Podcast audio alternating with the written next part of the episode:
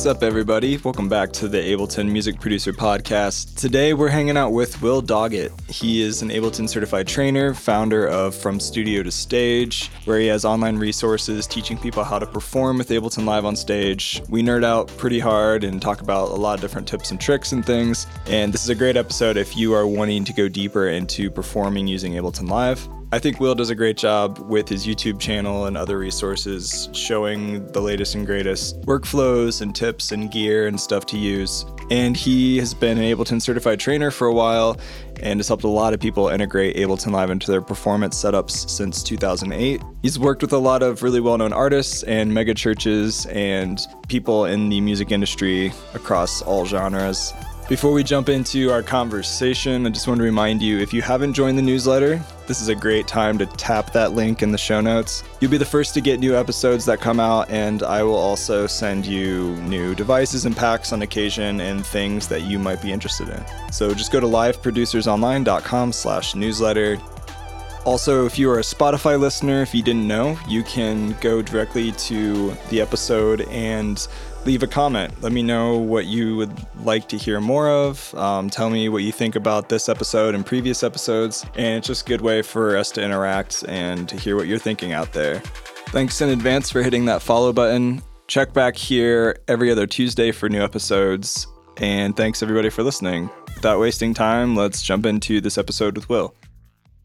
It took me a second to get used to the new uh, AirPod Pros, the second gen. Yeah. The noise canceling is like real intense on those, which is nice if you're on an airplane or something. But I feel like my brain's being sucked out of my head because it's like so quiet. Do you ever use the transparency mode or whatever? Do you tr- use that at all in those? I like to use that when I'm on the phone Okay. uh, for whatever reason, because then I can kind of hear myself talk a little bit. Otherwise, I don't know, it feels Yeah. weird to me. I get that. So I don't know, but to each its own. Do you have a Yeah. favorite pair of in ears? Since I'm sure you've used a ton of different earbuds. Yeah, honestly, I'm not very fancy. Like there's, you know, there's obviously I've never used the well the two the three that I've used before are Westone um well those are universals, UM2s and uh which were good. Then I used Ultimate Ear I forget which model it was, but they were molded in ears. But I I never liked them. Like I just Mm. I know a lot of people that have UE ears and love them. Um, I never never personally found a lot of success with them. And then what I'm using now are Alclair um, uh, six driver in ears, I think customs, and um, they're my favorite ever. Like I can again within reason i can wear them for a long time and not have issues and not feel like fatigued which is great and um and they're super affordable too which is really cool so Nice. i've i've honestly thought about taking you know taking one for the team and like spending a couple thousand dollars buying every pair of nice like in-ear monitors and doing a shootout to see like does it really make a difference and it's so specific to people and it's like Yeah. a lot of it's marketing hype but i i tend to find Alclair is like good quality it's not all the hype and it's it's like affordable which is really really great so i'm a big fan of these Yeah, maybe just hit them all up and see if they're willing to send you a free pair. Tell them you're going to make a really dope YouTube video or something. yeah that's actually that's not a bad idea like saying hey i'm not promising like i'm not going to say anything bad about your brand but if you send them to me i'm not going to necessarily say that this is what i choose but i just want to give a kind of like what i like or don't like about each so that's that's not a bad idea actually I would tune into that because I'm probably going to be in the market for another set of in ears. I mean, there's they're all over the place. The ones that I've been using for a while that I like when I perform live, the Shure SE 846. okay Um, they're like 900 bucks. They're pretty decent, but I've played with a fair amount of different ones. Oh, I tend to really like these. The bass and like the mid range is really clear, which cool as a drummer, I feel like that's kind of important. Yeah. Honestly, I'm glad you brought that up because one of the things I like that I think Alclair does better than anyone else is um, they do a really good job of helping you based on what instrument you're playing or what your goal with them is to like push you down that path. Yeah. Um, because they they'll they're not gonna like try to sell you. I think they have in ears that are three to four thousand dollars, maybe more. Like they have like audiophile, whatever. Yeah. Um, but they do a really good job of saying if you're a guitar player, you don't need like incredible low end response. If you're a bass player, drummer, you do. Or these are tuned a little more for that. It's not like they don't have good response, but, uh, that's cool. I pulled those uh, Shure ones up. I'll check that out. Yeah, I'm not saying go buy them, but they've worked for me over the couple of years. So I'm that's sure great. you could buy something just as good that's cheaper now. Those have been out for a while. Nice. So yeah. Well, and Shure is like a trustworthy brand too. You know, it's it's yeah. Or, or you hope it, it's not going to be crap at least if you buy it. So. Yeah, that's what they say anyway. Yeah, but, that's right. Dude, thanks for joining the podcast, man. I've been wanting to have you on for a long time. I think even back since the early episodes, I saw one of your YouTube tutorials. It was like how to run Cat 5 or how to run uh, like MIDI over Ethernet for oh, like yeah. long distances or something. Yeah. And then I just kind of watched a couple of your tutorials and I learned a few things and I was like, I should have this guy on the podcast. And then I never did until like three years later. Yeah. It's always good to meet another fellow Ableton certified trainer as well.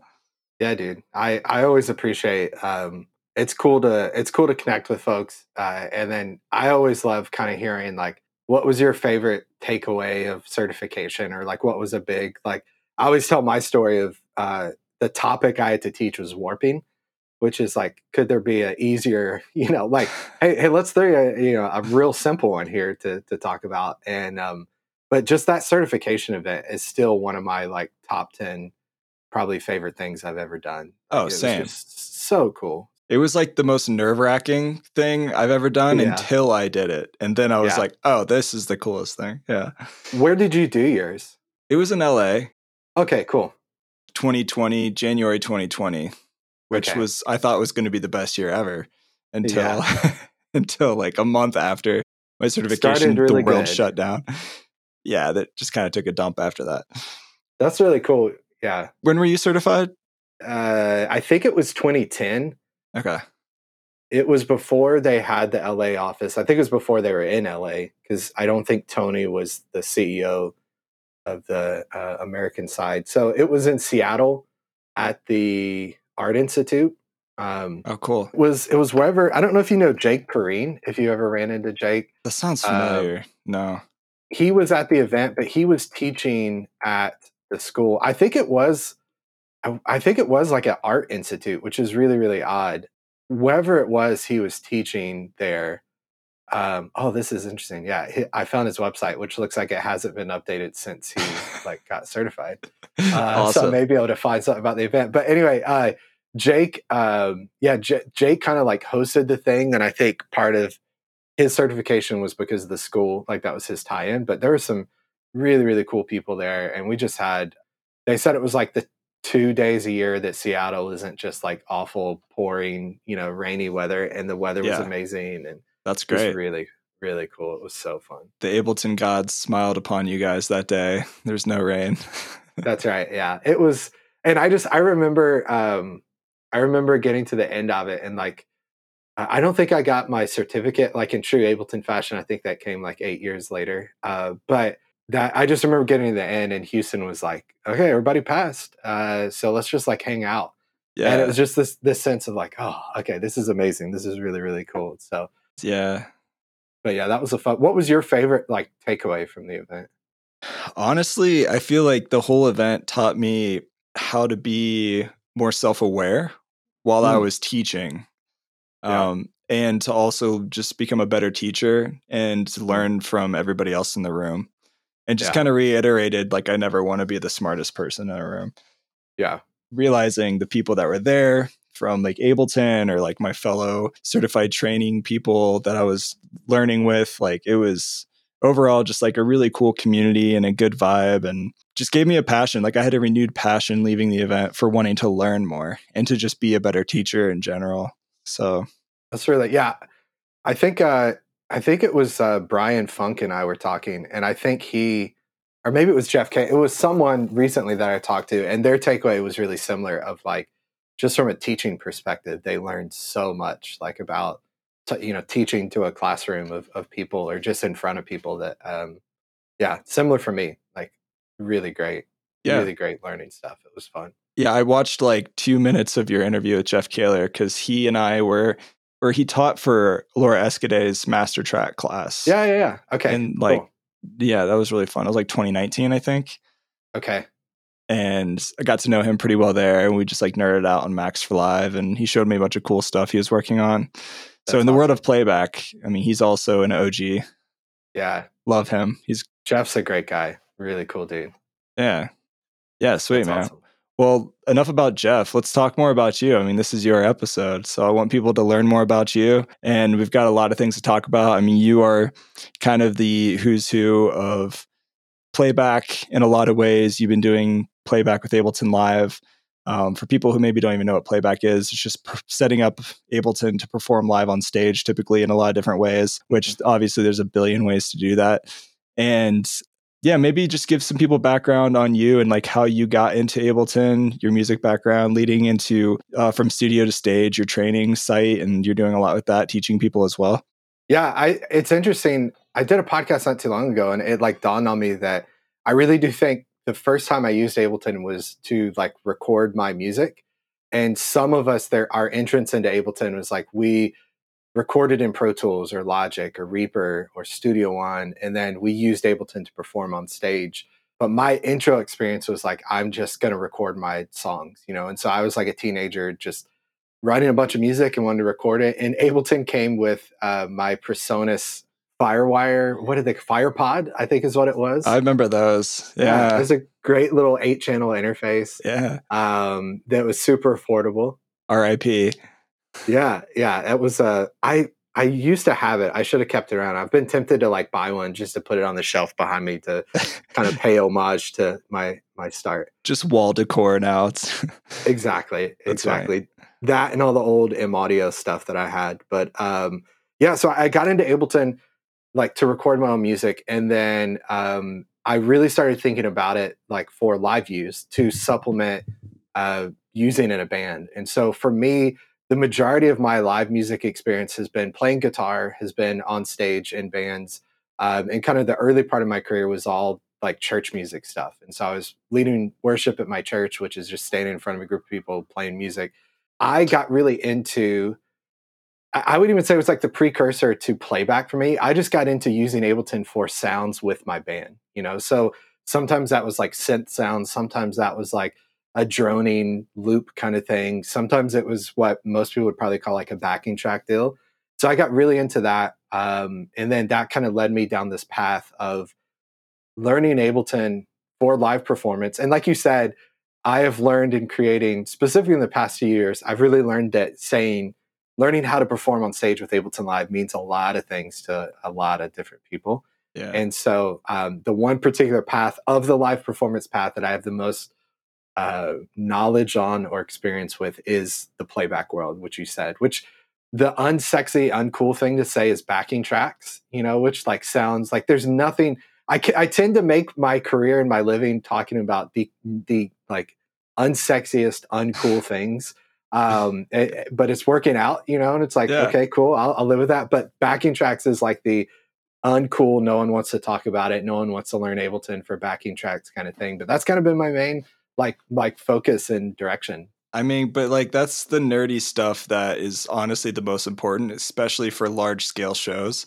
Yeah. So, like, you would be like the nerdy kid that ends up ruling the world, you know? They always say nerds rule the world. So, like, Well, playback rules like the world of audio on major, large budget shows and auditoriums and huge productions. It, it really does. Like, and there's definitely with with all things creative, there's definitely a corruption of that. You know, like there's definitely you know go to a giant pop act where everything is like th- they're lip syncing and maybe a large amount of the band is like just tracked and people are just kind of faking it which is is is less common than people would think at least the like whole band faking it thing Th- so there's definitely like a like oh this makes me feel like i'm not a creative you know why am i in this world kind of side of it but then there really is the side of it unlocks this creative potential for a lot of people and i had an epiphany a couple years ago where i was interviewing it's like the, the world's top playback techs and just talking to them but someone said like as long as the artist and me show up we can have a show and and me meaning the playback tech because even if the band can't make it they could fly in the band stems and the artist Yeah. can sing And the majority of people that are in the stadium do not care. They didn't come to see the drummer play drums. They came to see that pop artist sing and dance and whatever yeah. else they do. That's really true. I've done that my my own band as well. Um, like when I had a bass player that wasn't able to play, it's like, well, yeah. cool. I'm glad I separated my bass stem. Let me just unmute that, and then show goes on. Yeah, I mean, I'm so glad you brought that up because that's an example. One, I joke because it's always the bass player, like every example I give, but it's always the bass player. And some bass players take to that not, uh, you know, not that kindly, but then most people it's are true. cool and they're like, yeah, I get it. We all, we're, we're like unreliable and blah, blah. But yeah, but it is true. Like that is a, uh, just a technical, if you get booked for a gig, like it would suck to turn down the gig just because the bass player gets sick or something. And I mean, in a world of COVID when like, you, we started doing live gigs again and everything was really really like strict on protocol. If someone were to get sick it's like you cancel the whole show or can you just boop unmute? And and it's going to be a little more awkward if the drummer's not there and the rest of the band's playing and you hear drums but yeah. bass or some simple like synth key stuff you can kind of get away with it and most people are going to have no idea no clue. Well, I don't mean to knock on bass players once again, but typically, if you're just using a bass stem, the mix might sound better in general anyway. So, well, you, I mean, you said it, not me. So my hand. yeah, that's all right. All the bass players just unsubscribe from the podcast right now. That's right. That's right. I mean, I still love a good bass guitar. Like, no hate, really do. Oh yeah. So I mean, and I know people too, like bass players. The, the kind of common cool thing it's like there used to be a time when you could just play bass and just play drums and now you have to be a bass player that has a moog and play synth bass and a drummer that has a spd but in reality like you could be a bass player who just happens to own a Moog and tells the drummer playback tech, "Hey, just unmute the synth bass," and then during the synth bass bit, you just keep playing bass, and no one's ever going to know. You know, it's like, yeah, yeah, it's cool. It works. So that's true. Yeah, and that kind of goes into something else that I've always been curious, and I'd love to pick your brain on this. It might be a little premature, but okay, like just going on a tangent. You know, I'm trying to think through also you know if there is a bass stem and you've got a live drummer which i feel like happens you know a decent amount, then what are your thoughts on side chaining the bass to that live kick? And have you encountered that? And what what things do you do with that? I had a brief conversation about this previously on the podcast, but I'm kind of curious if you've encountered that kind of workflow because a lot of times people know side chaining is really important between that relationship, especially with dance music. Yeah. It's interesting because I see, I mean, you kind of brought it up. Side chaining to me is both a technical thing and a creative choice. Mm-hmm. And um, in electronic music, sidechaining is is is a creative choice that's meant to evoke emotion, to build tension, to like uh, uh, you know you know eh, that's like a creative tool. But then it's also used to make room for the kick drum. So it's like the kick is is the thing that's the most present in my workflow. I don't see a whole lot of the bass stem being sidechained sidechained to the kick within Ableton, mm-hmm. but in, in the context we're talking about, uh, and again, I always try to relate things to like it's almost like you're like hovering above the band and just looking at the band, and you're not like in the middle of the experience. If a bass player were there, it, the audio engineer may choose at front of house to sidechain the the the bass to the kick, like not as a uh, not as a, a, creative tool, but simply as a technical tool to like again help the kick um, be more sure. present, right? Yeah. Punch a little more. Um, if I was doing that on stage with stems, it's possible that might happen, but because that bass stem is is taking the place of a bass player, that more likely would happen at front of house than it would um, in Ableton. But again, though, it's it all depends on the context. So if I just simply talk about the context I normally work in, which is live bands, right, and again using stems to supplement what's happening on stage, that sort of decision would typically happen in front of house. Mm-hmm. I, I have worked with people before though that within Ableton, like will get the kick drum, uh, particularly in situations when they're doing like Dante or they're doing digital audio where it's really easy to pass out 64 tracks and bring 64 tracks in. My daughter just brought me cookies, so that's oh, that's a good daughter. I'll if I could pass them through the screen, I would I would send you. Yeah, some. they look warm and delicious. I'll use my imagination. Thank you. Yes, they. Uh, I may have to take a break mid uh, podcast and eat some cookies. So no, that's important. It's yeah. it's very important. It's very nutritious. But um, like I, I have I have heard of scenarios where like a keyboard player is playing virtual soft synth stuff, and they get like a return mix from front of house. That's the kick drum, and um, and they can kind of do like a almost live electronic like remix with their synth stuff that's that's just all like live instruments on stage and that's that's again more that's a lot easier to do when it's in the digital world using Dante or something as opposed to a lot of XLR cables and plugging into your interface right. and that sort yeah. of thing. So, yeah. For people out there who maybe aren't familiar with Dante, can you explain that real quick? Because they might be confused. Yeah, uh, easiest way to explain it is Dante is audio over Ethernet, and and people that know Dante are like, but there's other. Just work with me. So Dante is like one of many. There's AVB. There's some other um, other formats that are audio over Ethernet, but essentially it's instead of a a friend of mine explained it this way. Instead of a like if you're used to a studio experience where it's kind of point to point, where you like have a patch bay and you take this and it only really goes to this. Dante is I take all these sources and I send their audio out over Ethernet, which then is kind of on the network. And you have this really cool app called, well, it's not really cool, but it's an app called Dante Controller, which lets me say, hey, I'm going to pick off this bass drum and I'm going to send it to this console and that console and that console. And you you see it more often in like installed situations like a theater where there's a dedicated front of house uh, monitor console, broadcast console, churches, like that sort of something that's more install based is most likely going to be Dante. Um, mm. but it's it's also grown a lot like on the road because instead of lugging anyone that's set up and tore down in a road situation and carried a super heavy you know XLR snake from the the stage to front of house now it's like one ethernet cable and that right. sends all your audio over that which is amazing and incredibly incredibly convenient yes and it's a fast connection and mm-hmm. the less stuff you have to carry the better and the less stuff you have to plug in i'm all yeah, about it Yeah, for sure for sure yeah so you talked a little bit kind of going back about your background and ableton live and like your early roots of just mm-hmm. practicing with your band and stuff by the way, are you still making music today? Are you still working on any tracks for yourself?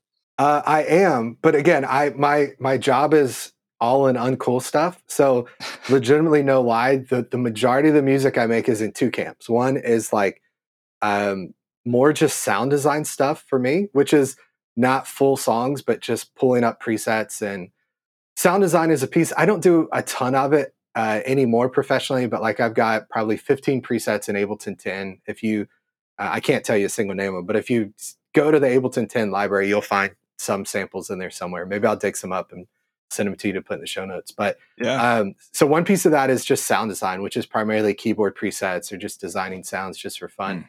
Yeah. But the other one that's actually becoming really, really fun is making music with my kids. Nice. And so uh, a lot of times I'll set stuff up to test out. Like I know one of the things we we talked about potentially talking about is like doing live auto tune uh, with a UAD interface. And yes. so, um, yes. probably uh, six months ago, I like had this set up in the office here, and um, my son and daughter were like, "Oh, let's let's like test this out." And so my son uh, improvised a song called "Beef and Cheese," uh, which is which has been a big hit with the family that he shares with everyone. Amazing. Love and that. so we'll do that like around Christmas. We try to redo like some Christmas songs and um, which is really really fun. And again, it's like I make my profession on and uncool stuff, but it's either recording songs with my kids now or like trying to redo Disney songs, you know, amazing for, for, fun. So I would love to hear beef and cheese personally. I think that could be a TikTok viral sensation. It, it's actually, um, it's actually pretty cool to like my, so we have three kids, uh, but our two oldest are twins. So they're 10.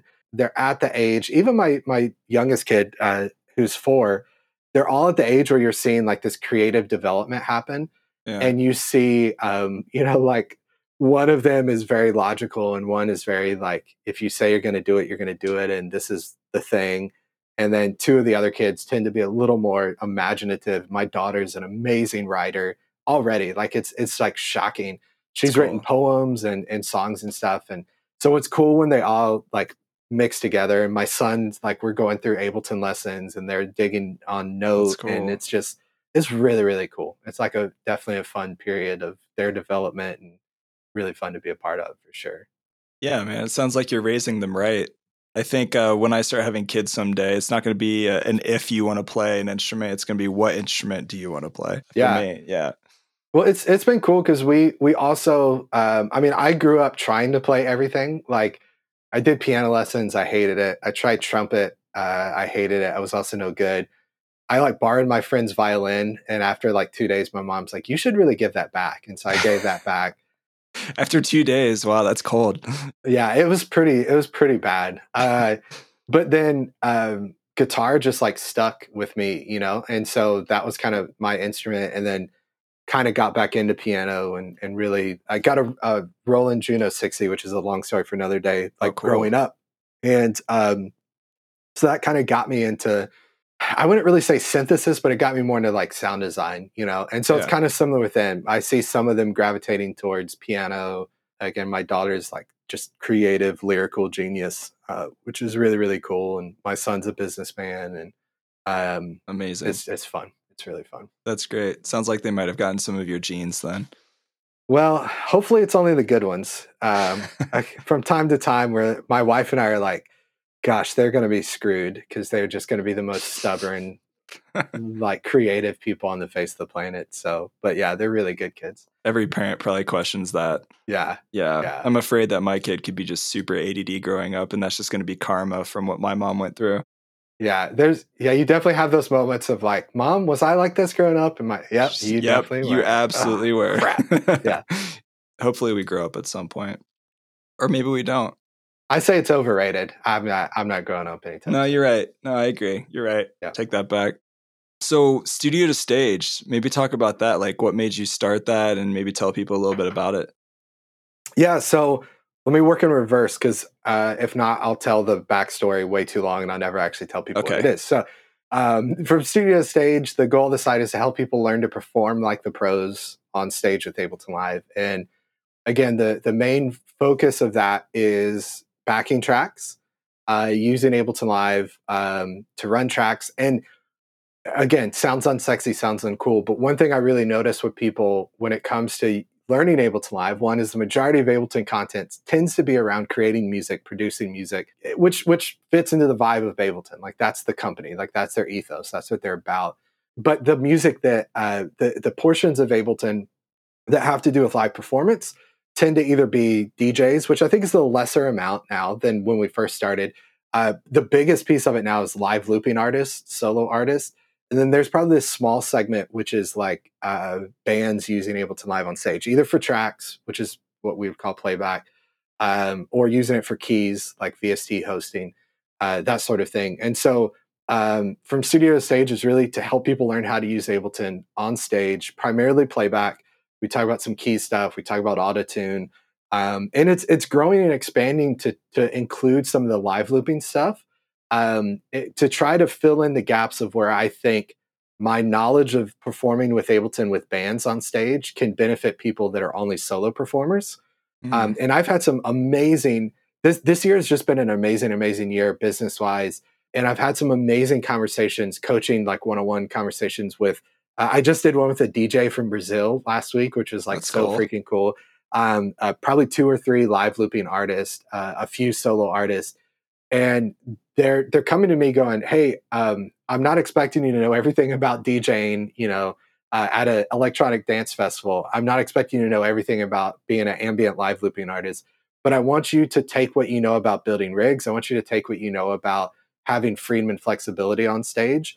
mm-hmm. and and with tracks and pre-recorded content i want you to bring that into like my world and so that's been really really fun so the whole live looping space is is um, something i'm leaning more into and then also going back to the basics of like kind of where we started the call which is in ears how do you mm-hmm. set up in ears how do you create a rig that's uh, reliable on stage? And, and go from just this works for me when i'm setting it up and and the rehearsal with three people to like is that going to be sustainable on stage? And as you tour and travel mm. will that be sustainable? So um, so that's from studio stage and kind of the primary driver there is uh, a community where you can subscribe get access to a bunch of courses uh, templates. I give away all my templates if you subscribe uh, just a bunch of that fun stuff. And then i do uh, some content every week a podcast a, a tutorial uh, so two pieces of content every week for free.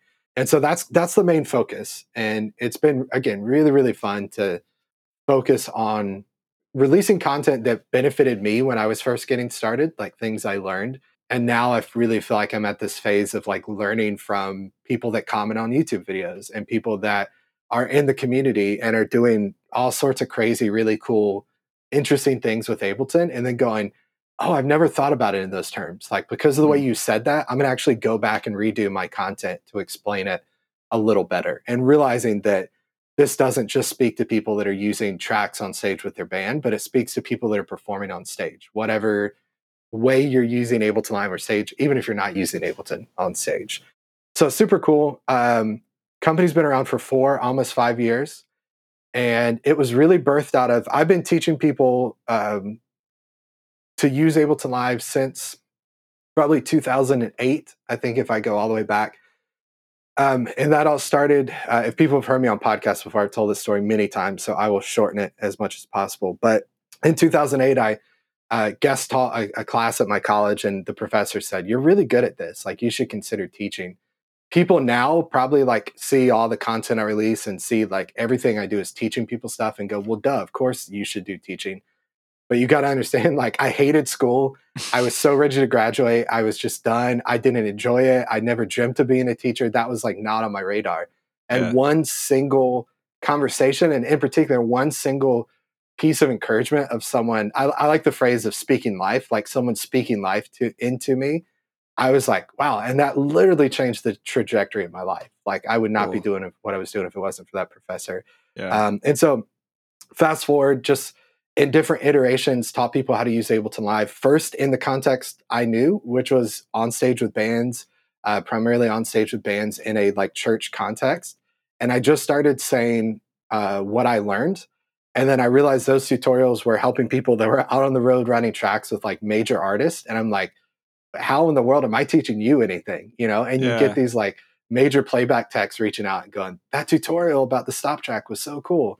Nice. Um, and so I did that for a while. I took a, a small stint of working at a company um, that's like a church music resource company as a uh, product lead, like a director of. Uh, my title was director of products and development or something like that. It's been so long, I honestly don't remember. Um, and that took me away from what I love doing, which was teaching and training, and had mm-hmm. me like developing apps and doing some training content material. But I got to a point where I was like, I need to do what um, I feel like I'm uniquely gifted at, what like fills me up. Uh, and so I left that company uh, five years ago, started from studio to stage, uh, went full time with from studio to stage about a year ago.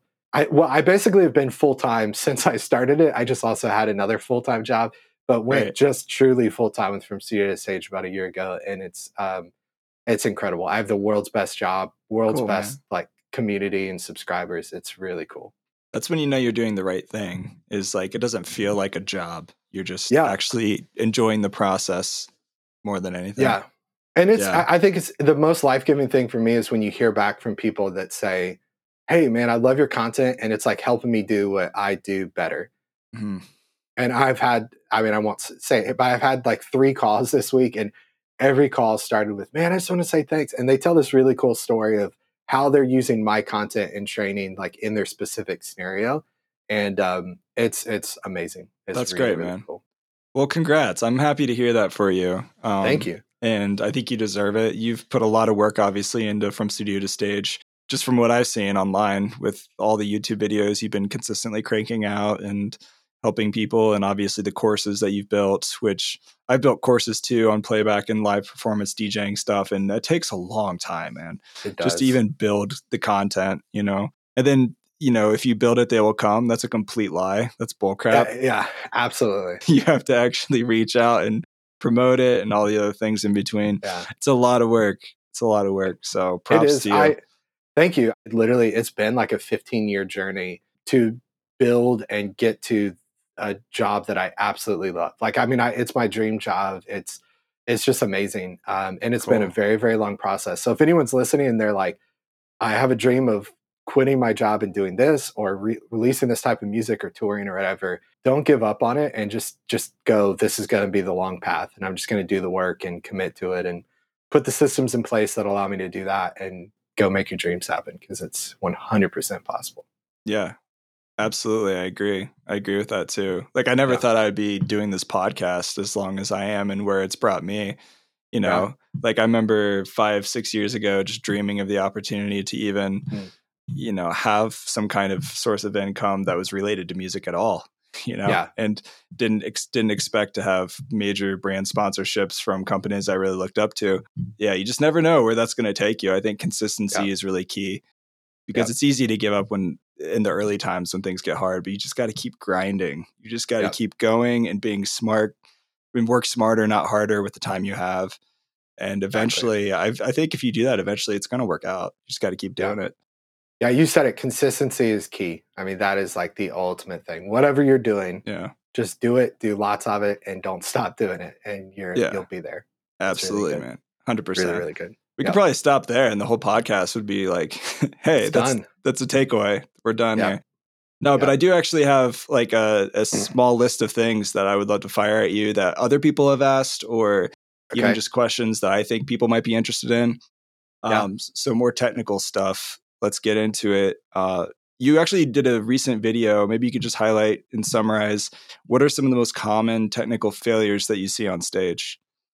Yeah, that's really, really good. So I'll share two of my favorite phrases that summarize everything. Number one is redundancy. And redundancy, uh, I have a video, as we're recording this, I have a video coming out uh, Monday asking, is a redundant playback rig worth it? Redundancy is just a backup plan. One of the biggest mistakes I see people make is they hope that everything goes right and they hope that their rig works.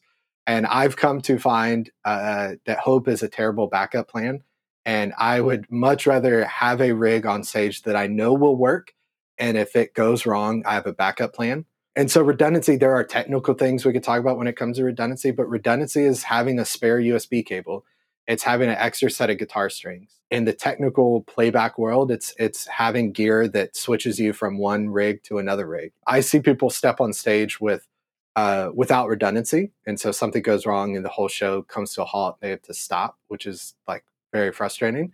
Yeah. It's a great opportunity to build like to become enduring and people are like oh they like kind of talked it up that's really fun like once on a 15 leg you know uh 15 date le- tour it's not fun when it happens five times every show of that 15 show tour. Yeah. so redundancy is important. Uh, the other thing is complexity. And and there's not necessarily anything wrong with complexity. It's more convolution which i've always heard is like one step past complexity. Always choose the simplest path right? But still respecting redundancy. Like i'm going to choose the simplest way to do it. Uh, you mentioned earlier like the less gear the better.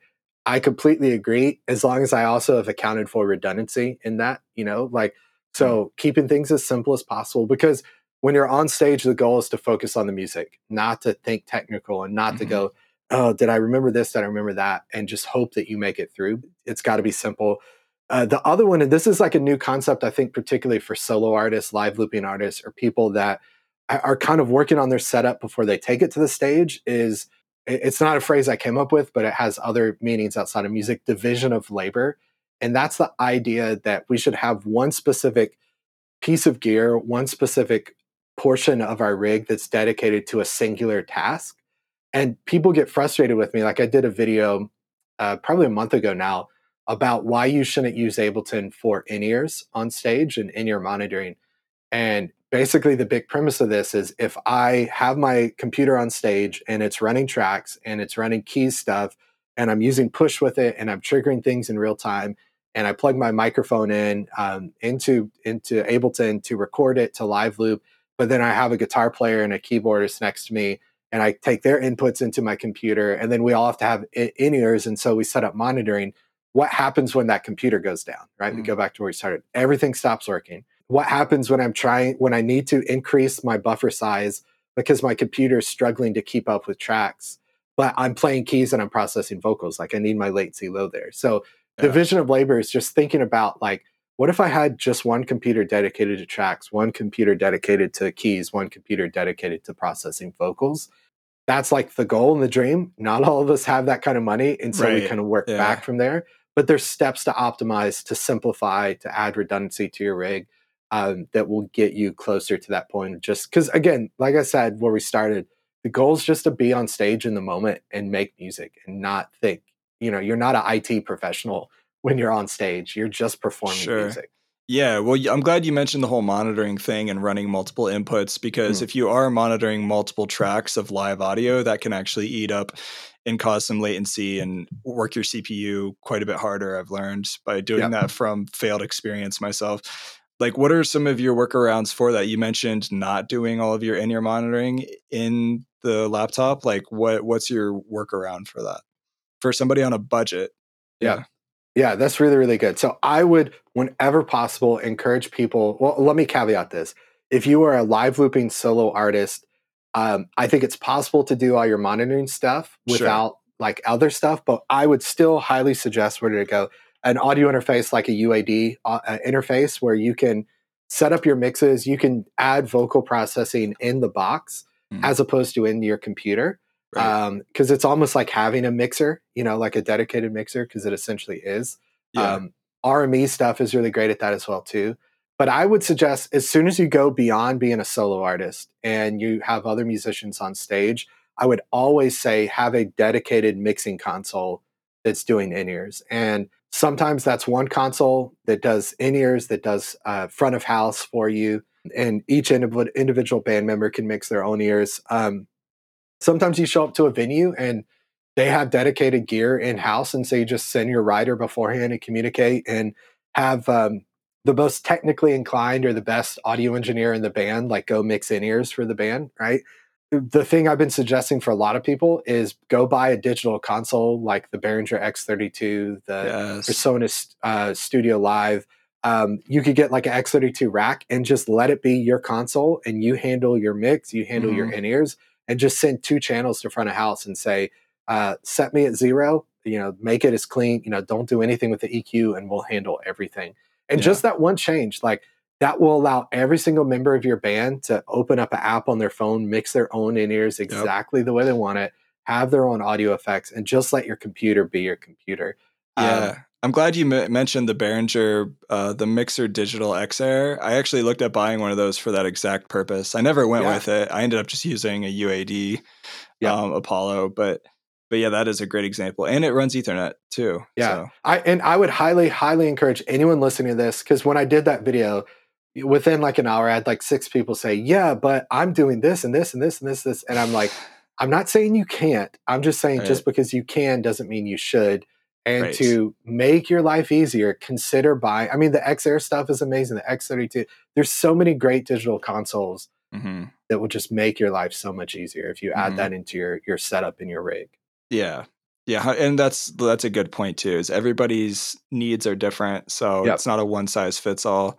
That's right. Eh, you know, unless you just have endless amounts of cash, you can just go out and get everything you ever wanted. That's So, right. And if you do, from studio to stage.com, we'll welcome you. This is your place. We'd love all your cash. So please. Yeah, so give site. all of the extra money you would spend on things that you don't need to Will and his right. people. Yeah. Yeah, we got to make cookies for the family. There's a lot of family and a lot More of cookies, please. That's right. Yeah. And That's right. some for me too, please. We'll send them your way. Yeah. That would be great. Thank you. Yeah. Okay, so next question. As far as stemming out a bunch of stems, like how many stems are too many stems? Uh, what's too much versus just creating a separate stereo bounce that you could trigger for each song and then Yeah, just change the actual project or rebounce it if you need to. That's a really, really good question. Um, one, I'm working on. I, I'm not. I'm not at a point where I can share it to where it coherently makes sense yet. But I'm working on uh, a few testing procedures where you can load a Ableton file and figure out exactly how many tracks you can run at once based on your computer, your specs, your sample rate, your Really? buffer size. I'm really close to like uh, I shared that on our monthly call of last past week, and some people got it, some people's eyes glazed over. But um, I'm gonna I'm gonna tighten it up. I'll release a video. I'll make sure to send it to you so you can. Like, yeah. it- it's because I want to get to a. Um, I think that's where some people make mistakes. They say, "Can I run a 50 song set in Ableton?" And it's like, well, yes. It's not like the developers said 49, you know, X. That's it. Right, No more yeah. than 50 songs. But however many songs are in your set, it's like, well, how many stems do you have? How many audio files, clips do you have running simultaneously? Well, then it's all dependent on your computer. It's all dependent on you just running tracks, you run other stuff. So so I'm working on a method to have an exact like let's not just cross our fingers and, and hope it works. Like we know this is the exact number. And I'm close. I'm really, really close on that. But That's cool. I, I do think the downside of just stemming stuff is it tends to be limited and takes or the downside to a two mix rather or stereo file whatever you want to call it of all of the content of your band is exactly where we started. Your bass player calls out sick. Um, you probably have in your hopefully in your original project like individual instruments individual tracks but what that means is you'd have to go into your individual session for each song re-render it out rebuild your set and that could end up taking i mean literally an hour or two to mm-hmm. rebuild everything yeah. whereas if you have some separation you can literally like we said just unmute the bass part and the bass is there and have an audio interface with multiple outputs and that shows up at the soundboard as if the bass player was there which is great yeah so when it comes to how much that's a really good question i always tell people uh, separate by instrument so don't put your bass with your drums right um, mm. So bass is separate from electric guitar, which is separate from acoustic, which is separate from piano, which is separate from synth. Um, you have to do that within within a certain limit, right? So like you don't want to go crazy. But I always say stem as far as much as you can, separate as much as you can, but not too far. So typically in my context, if it's a full band, I might have a drum stem, which is like a stereo left right file of the drums in case we needed to reference them or something but I'm not typically in my project going to have kick, tom, overhead left, overhead right, room, you know, like all of that is 15 different stems. Um, mm. I might submix my guitars down to like a two track or stereo file of guitars. But honestly, if I have those guitars separated out, then it gives me the freedom to say, oh, I did this cool ambient thing in the bridge, which is just not practical for me to do live. So I'm just going to have that and I'm going to cut the rest of it.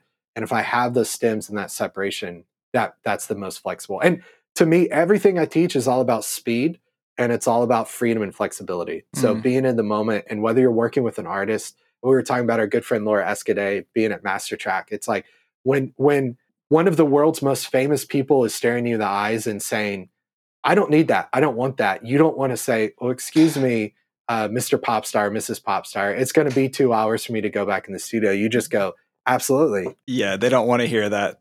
You can't right. say that. It won't go That's well. right. Yeah. So um, having this this flexibility of having things separated out, and it also helps you customize for the room.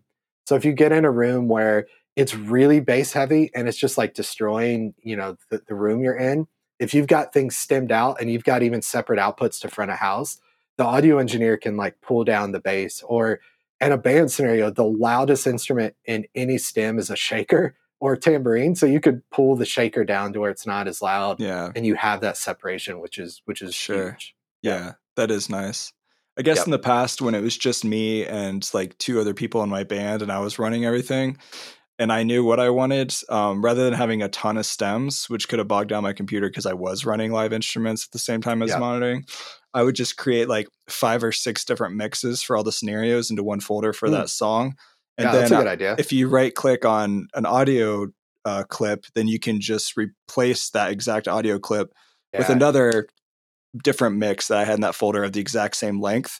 So you just choose manage sample file and you can basically swap it out real quick. That's a really good idea. Yeah. I've done that too, which has helped. It was just fast and easy. But like you said, if you want to do some minor changes and it's as a playback for a full band, a bigger production, having those stems separated out is, can be a lot faster and easier on the fly too, depending on what you need to do. So that's right. Yeah. That's a really cool creative way to get around that. I'll have to share that with the community. I think they'll like that. It's really cool. Yeah, I mean, it's worked for me um, at yeah. times, but I usually just have like four or five different versions of everything that I would need to change instantly.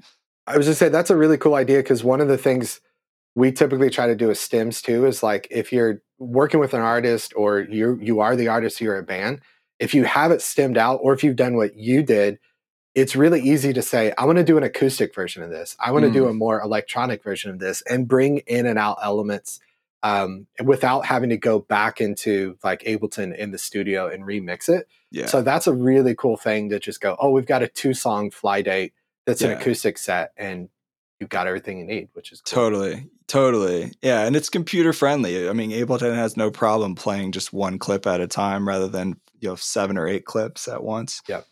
But yeah, that was a great in depth answer. Thanks for that. Yeah, great question.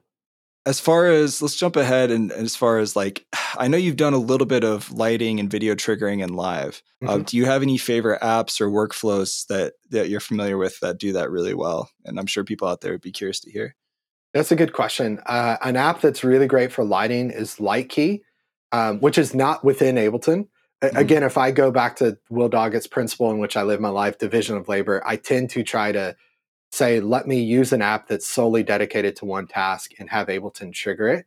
So okay. maybe even a better place to start is I'm a huge fan of sending MIDI or sending LTC, which is linear time code, which is the audio version of SMPTE, which is just uh, time information that says go to this hour, minute, second frame to keep things in sync. And you can mm-hmm. send MIDI and audio from Ableton to basically control everything. So Lightkey is a fantastic lighting software um, for solutions with within Ableton Live, Beam, B E A M. Beam is really, really good. It's the people that make uh, the company is ShowSync, and they make oh, yeah. um, Video Sync. I think is a software. A couple. I'm familiar with that.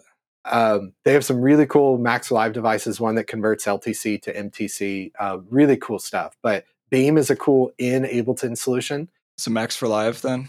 It's Max for Live. Yep. Um, a Lightkey, people listening to this haven't checked it out. They should really check it out because they have a cool integration where you install the program on your computer and you build your like light file. You know, here's my preset, here's this. And then it basically generates an Ableton session in your user library that when you drag it in, it's already pre-mapped to control the things in Lightkey. Oh, no way. It's it's um I, I kind of hesitated on Lightkey for many years because they're like, oh, it's not pro, it's not professional it is the coolest integration with Ableton without being an actual plugin in Ableton. Um, really? it's so so cool. So Lightkey is great. Yeah. yeah, I, I think you'll dig it. Uh, video wise, Resolume is yes. is probably the the gold standard for that. Yep. Resolume's really the cool. connection connection kit makes it really easy to send OSC to Resolume yeah. from Ableton. I've done that as well. Yeah, you could send OSC, MIDI, you can send uh, LTC, like tons of tons of possibilities there, which is cool. Mm-hmm. Um, there's some cool plugins, Video Sync we mentioned before as a yeah. video playback in Ableton. Um, uh, as far as people looking for like lyrics, um, uh, ProPresenter is a big software in the church world that's really mm-hmm. big on like uh, sending MIDI to control things. They now have LTC stuff, but uh, AbleSet uh, as well as the app Lyrics by Strange Electronic um, uh, yeah. are two really great teleprompter type solutions within Ableton Live that are really cool. Strange Electronic makes some cool things. Uh, yeah, for sure. He's got his like light up modular, yeah, uh, whatever thing that he released a couple years ago. He's got. uh I'm drawing a huge blank. What is it for triggering Setlist? Setlist Pro. Yeah, yeah, that's another big one. Yeah, Henry's Henry's a, a, a, mad scientist. So yeah, Setlist is a great app, and Lyrics they just as we're recording this released a couple weeks ago, and it's a cool solution. Okay. The one thing I'll encourage people: this is not a uh, an app or anything really um, that you need, but try connecting however you can. And and I think we have this on the list to talk about. But one of my favorite companies is iConnectivity, yeah. um, uh, and I use a lot of their gear. In full disclosure, I do some work for them, uh, so it's like there's a mutually beneficial relationship there. But I still love their their gear. Me too. Me too. Yeah, eh, but they have um, get into using their gear. Like if you really want to be serious about playback or creating what I call a connected stage environment, um, check out iConnectivity's gear, and we can maybe talk a little bit more about that. But yeah. one of the coolest things you can do in Ableton that will make your band go, "Holy crap, we got to be using Ableton!" is send program changes from Ableton to change presets on a, a SPD on a a keyboard on a guitar pedal. Um, tempo sync from Ableton to a pedal is as simple as enabling sync on your output, and then it's like I never have to tap tempos ever again as a as a yeah. guitar player. Um, yeah. As soon as your band sees that, and particularly if you're working with like a vocalist and, and they're playing an instrument, they're playing keys, and they realize they can just step up to the keyboard and put their hands down, and whatever part of the song they're in, whatever song you're on, you know the exact right preset will be there and they don't have to mess with it. Yeah. It's it's the coolest thing in the world. So that's definitely one of my favorite things for sure to do. And that's all with Ableton. Just yeah. program changes, CCs or tempo. Um yeah. MIDI clock out of out of Ableton. In Max for Live, there's a billion different devices out there that mm-hmm. can advance that option the options of doing that as well. Yep. And a shout out Toby from Ableton Drummer. I feel like I talk Yeah. about him a lot on the podcast, but he makes He's a lot great. of cool Max for Live devices for like changing different CC values being sent or received and rerouting stuff really easily. So Yeah, he's a good one. He's a good one. yeah, I'm glad you brought up iConnect. I mean, that's great for redundancy. You were talking about redundancy earlier. They make it really easy and cheap solutions, a cheap interface to do uh, redundancy with their audio interface. I have the their MIDI interface, the Mio XL. I love that thing because I've got like it, what seems like a hundred different MIDI connections going into my one computer, my Mac Mini, Yeah. and it, stuff gets confused or doesn't work, and I have to turn it off and turn it on, replug it in. It's a huge pain in the ass. So that thing for anybody who has a lot of MIDI connections in their studio has been a lifesaver for me. Yeah, the Mio, the Mio XL is fantastic for the exact reason you said. And a live use, uh, one of my favorite things to set up and work with bands on is basically almost every position or close to it has a Mio XM, which is the little sister of the Mio XL. Yeah. And then you run an Ethernet cable from each of those to a network switch, and everything is networked together. Uh, Yeah. You have one at front of house, you have one at the monitor console at playback, and you can literally send MIDI wherever you want to on stage yeah, in a um, not to mix terms in our world, but a modular way, not synthesizer, but yeah, the concept. for it's sure. so cool. It's so so cool. It is. Yeah. They seem to be the standard for any kind of DIY like setup or like any kind of advanced routing or sending signals across stage or advanced configuration of any kind. They've created a lot of solutions for that. One hundred percent. Yeah, they're the standard when it comes to that industry standard for MIDI and for audio stuff. Like, Yeah. this, you could buy the same interface that that uh, artists that are traveling the country in giant arenas are using for redundancy, and it's Yeah. like five hundred bucks. Yeah, it's not that expensive. affordable. Yeah, Yeah, it really it's great. is. It is. Shout out to iConnectivity. That's right. Proud unofficial sponsor for this episode. yes, yes. Al, send Dan some money. He needs some. Yeah, money. please We don't need money, but send him some money. But, He'd- uh, he'd or take it. cookies or something. or cookies, Yeah. or both. I'll, I'll take that. So here's the other million dollar question that we could probably debate for hours, but arrangement or session for live performance and why? Yeah, so it all comes down to what are you what what do you mean by live performance? What are you what are you doing, right? So Yeah. um I I've gotten to a point and I always ask people when I say this two things. One, don't trust me. It just try it, right? So one if I say something like don't immediately go that guy's a dumbass. He doesn't know what he's saying. Like try it out. See if it works for you. If not, discard it. If so, then apply it. And then two, also realize this is with many, many, many, many years of, of teaching and experience and working with a lot of people. So, what I've found when it comes to live performance is if you tend to be in a more live looping scenario, and uh, an example, a tie in, I think that works well here. I don't know. I'm testing this out. I actually came up with it mid podcast with Brian Funk on his podcast. I was like, Brian, I think I got an analogy. and um, and I don't know if he liked it or not, but I'll try it out on you, Dan. So maybe this Sure. uh, I, I I'm big into cooking. I like cooking, and there's kind of like I mean, there's multiple types of cooking, but there's the kind of cooking where you walk into the kitchen, you open the fridge, and you go, "What do I have?" You get a little bit of this, a little bit of that, and you just see what happens, right? And it's like uber creative. It's it's like if it works out and tastes well, it's like super satisfying experience. It's really really great, right? To me, that's the kind of live looping. I don't have a real structure of where I want to go. I just want to go here and try this for a little bit, and then go here and try that for a little bit, go here and try that. To me, that is the session view is more conducive to that because Yeah. we have lots of little multiple timelines running at once. We can do some really cool things where we have this section playing with this section that we didn't plan on it to happen. And again, that can either be good or bad based on your scenario. And then there's another type of cooking, which is not lesser than the first, which is you go to an amazing, amazing restaurant and a world class head chef said, to make this amazing res- uh, recipe, here's exactly what to do, here's exactly how much to add. And they hire someone that comes in that's also an amazing cook to follow this plan and this recipe. And you get amazing food that tastes just as good or better than the, the food that you just kind of experimented with, but it's very consistent and you start with a plan. It doesn't mean you can't deviate. You know, maybe the the the pork you got is like not the freshest or it's not the the, the bread that you normally get isn't what you need. You need a little more salt or a little less of this. So you maybe adjust it, but you have a starting place. To me, that's where you go to arrangement view. And typically, most of the times when, you know, my crowd, the people I'm typically talking to, which is bands on stage using Ableton Live for backing tracks, I say 99.9% of the time use arrangement view because you're starting with a preset structure. Sure. And it's important to stress preset structure doesn't mean you can't jump around. It doesn't mean you can't repeat a section or jump ahead or change your song order.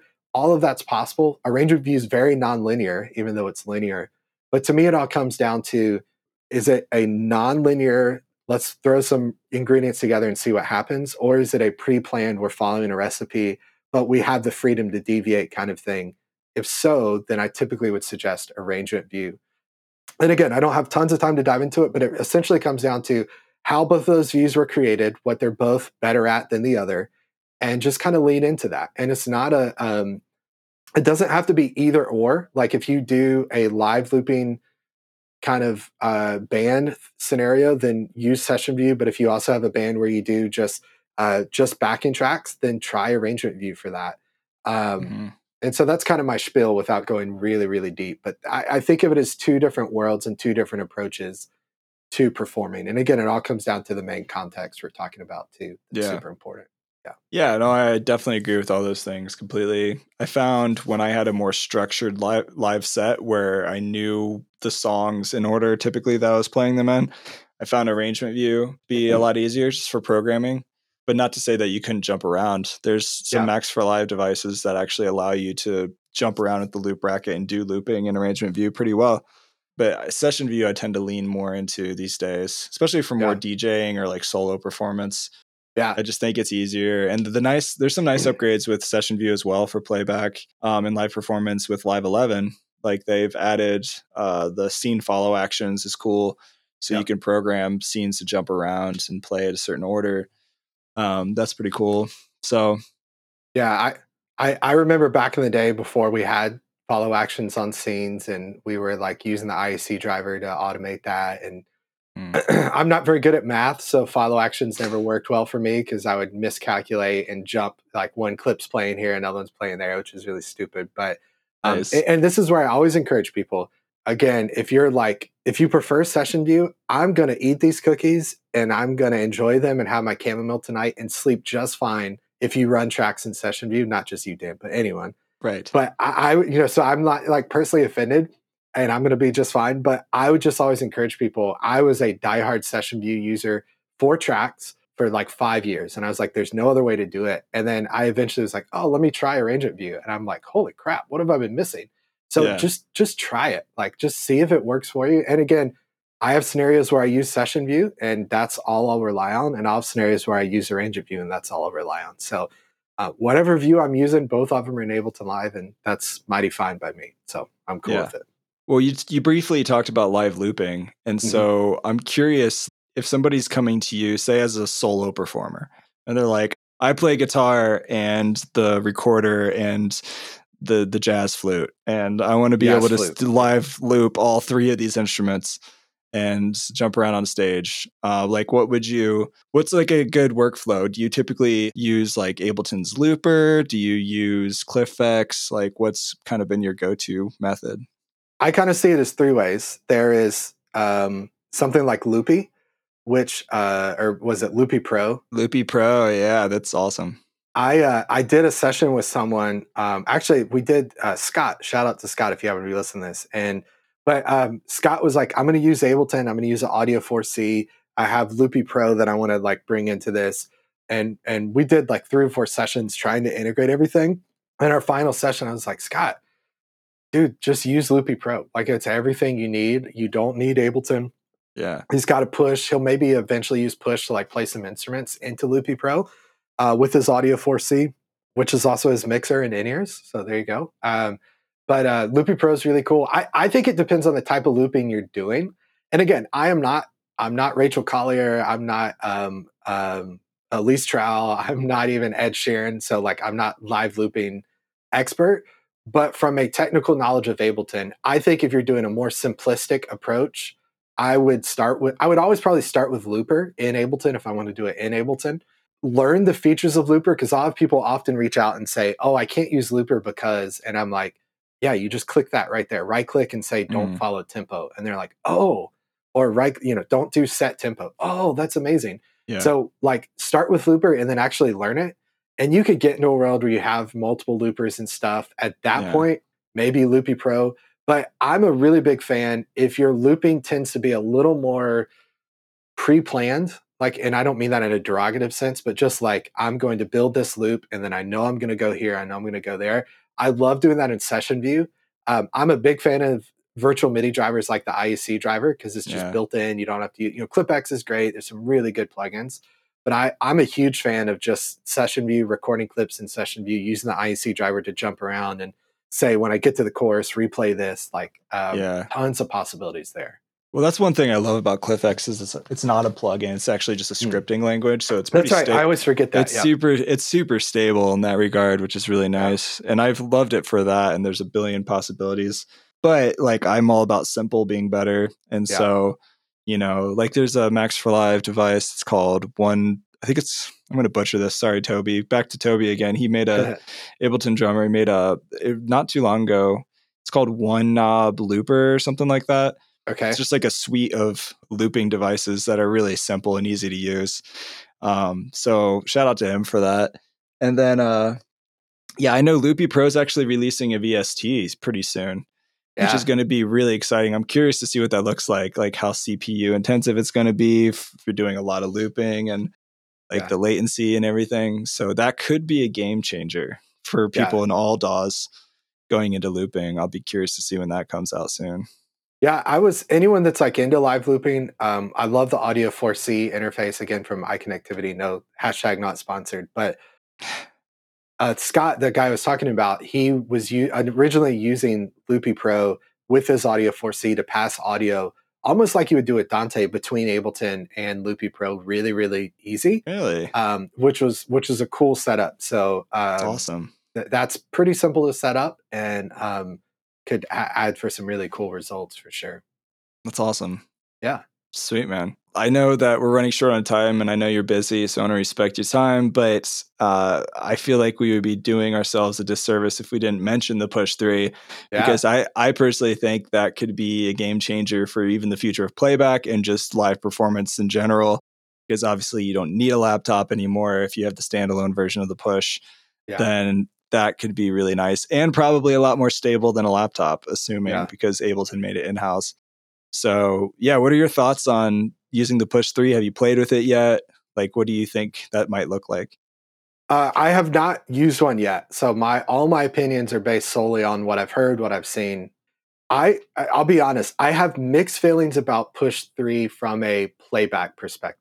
Okay. Um, and here's why. Well, let me give you like top three really quickly if I can. Number one, sure um, if you step on stage and you're using push three and your push three dies again i've no i've no knowledge of its reliability its roadworthiness but if your push three dies so do so go your tracks right?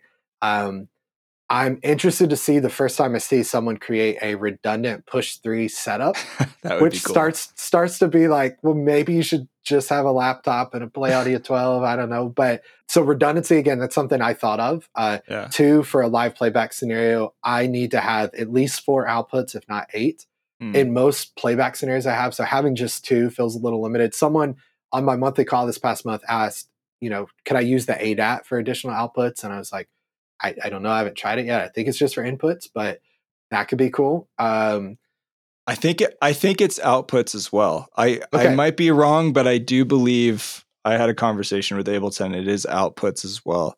Okay, sweet. And again, I'm just eh, like when they ask that question, I'm like, I don't have one, so I can't yeah. test it. I can just tell you what I'm thinking. So that could be cool for running separate stems. Yeah, yeah. Um, and then the third thing for me is I think the implementation of session view on push three is amazing. Like, I mean, just the fact that you have like Ableton on a device. Yeah. Is I, it's way overused, but game changing. Like it's definitely an overused term, but yeah. it's absolutely incredible. Again, for me in a playback environment, it's super important for me to have access to navigate my song to which everyone out there's going, but Will, have you heard of follow actions and dropping things up into scenes? To which I've say I, I, heard it. I've I've been doing it for longer than you've been alive, kid. And two, I like to see my family from time to time and eat cookies, so I don't have tons of time to chop everything up in scenes. Sure. So I would love to see, and maybe it's there, and I just haven't used it. I would love to see like I would highly consider if it's like load your track in and your locators uh, come in and you press one button to jump back locator, like kind of a loop race type thing. Um, I, I do think as a solo live looping performer, I would look very, very heavily at push three now. Um, I would just again caution everyone, have a backup plan. If that goes down and your whole show's on that, and you could, you could have a computer with with Ableton on it. Um, but then at that point, you're like, maybe I don't buy the standalone and I just have Ableton and a Play Audio 12. But um, I think it's amazing. I think it's absolutely incredible. And Yeah. I, I'm interested to get one to try it, to test it out, to go, okay, how could this be integrated? Um, grid based controllers are not always great for playback environment because you just look at a bunch of things and you're like, where's the chorus of the third song? But yeah. um, it, it's an amazing, amazing instrument for sure. Yeah. I agree. I foresee it as possibly being a playback machine, but then again, like the redundancy, I would have to put some more thought into that, what that would look like. So obviously, that could Yeah. be a real big factor. Yeah. But I know that as they were presenting it to the certified trainers, they did highlight, and I mentioned this in the last episode, the um, consolidate time to new scene feature, which Yeah. is pretty cool. So you could just take whatever's an arrangement view, drop it into a scene instantly with all the automation and everything into Yeah. session view, which is kind of cool. cool. Yeah, So, I'm, I'm and- definitely interested to see where it goes. It almost feels like I remember when a lot of us using playback were using like MPCs and we're Mhm. using like hardware playback devices. So I'm kind of like, is this like like retro where we're like going back and we think it's really cool to have hardware? Then we're gonna go, I hate hardware. It's all computers. I hate computers. All hardware. So we'll see where it goes. But yeah, um, a great job on Ableton's part with Push Three. It's gonna be really cool to see it in the wild and and actually get one. So Yeah. Well, you could plug an MPC into your push, actually, MIDI, if you wanted to. that's true. So, yeah, That's true. And then the whole world explodes. So that's pretty much yeah, we've gone back too far on the cycle. So the But the inception of playback. exactly right. Yeah, man. Well, I, I know you're busy. You got stuff to do, so I'll let you go. But it's been awesome hanging out with you. I've been wanting to have you on the podcast for quite some time. And uh, yeah, any last plugs? Best place for people to connect with you? Any other things you want to share? Yeah, head to fromstudiostage.com, check out what we have going on there. And um, whether you want to commit and subscribe or not, check out the YouTube channel, which is just search from studio to stage. Honestly, search anything about Ableton on stage and you'll see my ugly mug uh, and probably a few people uh, with negative comments. And you'll go, that's the guy. that's the place I need to be. So, um, but yeah, I would love to connect with people on YouTube or Instagram and all those fun places. Yeah, haters will always hate. That's just social media in general. That's yeah. right. I love the haters. yeah, we got to love. You got to. That's right. Anyway, man. Well, I'll let you go. Uh, thanks again for hanging out. It's good seeing your face and finally connecting with you. Appreciate you. If you're ever in Denver, hit me up. Yeah, dude. Like, come say hey, because you're in Austin, right? I was in Austin and a year ago moved, hit the road. We landed in Charleston, South Carolina now. Oh, okay. Yeah, Right on. a little further away. But uh, there's a chance I might be in Denver uh, in the fall potentially. Yeah. Let me know. I'll hit you and Seraphin up and have a good old, uh, a jolly old time. It'll be fun. yeah, please do, man. We'll take you out, buy you a drink or whatever. Yeah, we went to a really cool pizza place that was like great beer, great pizza when I was there downtown. Can't remember what it was, but it was cool. Bl- probably Blue Pan, or That sounds familiar. he's the one that actually told me about Blue Pan. Okay, that's probably what it is then. Yeah. I need to get them to sponsor the podcast. I would. I love their pizza. Yeah, it was great. Yeah, I think this was it. It was really, really cool. It's the Cool place. best, man. It's the best. Um, yeah, Dan, thanks for having me on, dude. This was really, really fun. If I can help with anything, please let me know. Promote anything you have coming up. I would, I would love to. No, I really appreciate that. Hey, thanks for listening to the podcast. Make sure you give Will a follow. You can check out links in the show notes to all of his stuff. And yeah, stay tuned for new episodes. If you guys want to join the newsletter, shameless plug, go to liveproducersonline.com slash newsletter. It's a great place to get access to all the newest and latest and greatest episodes and other content that I'm sharing out in the world related to Ableton Live so you can make more music and achieve your dreams and take over the world. Check back every other Tuesday for new episodes. I've got some exciting new updates about in person episodes, more details coming very soon, and video for the podcast is going to get a big upgrade. So, thanks again for listening. Enjoy your week slash weekend. I will see you next time.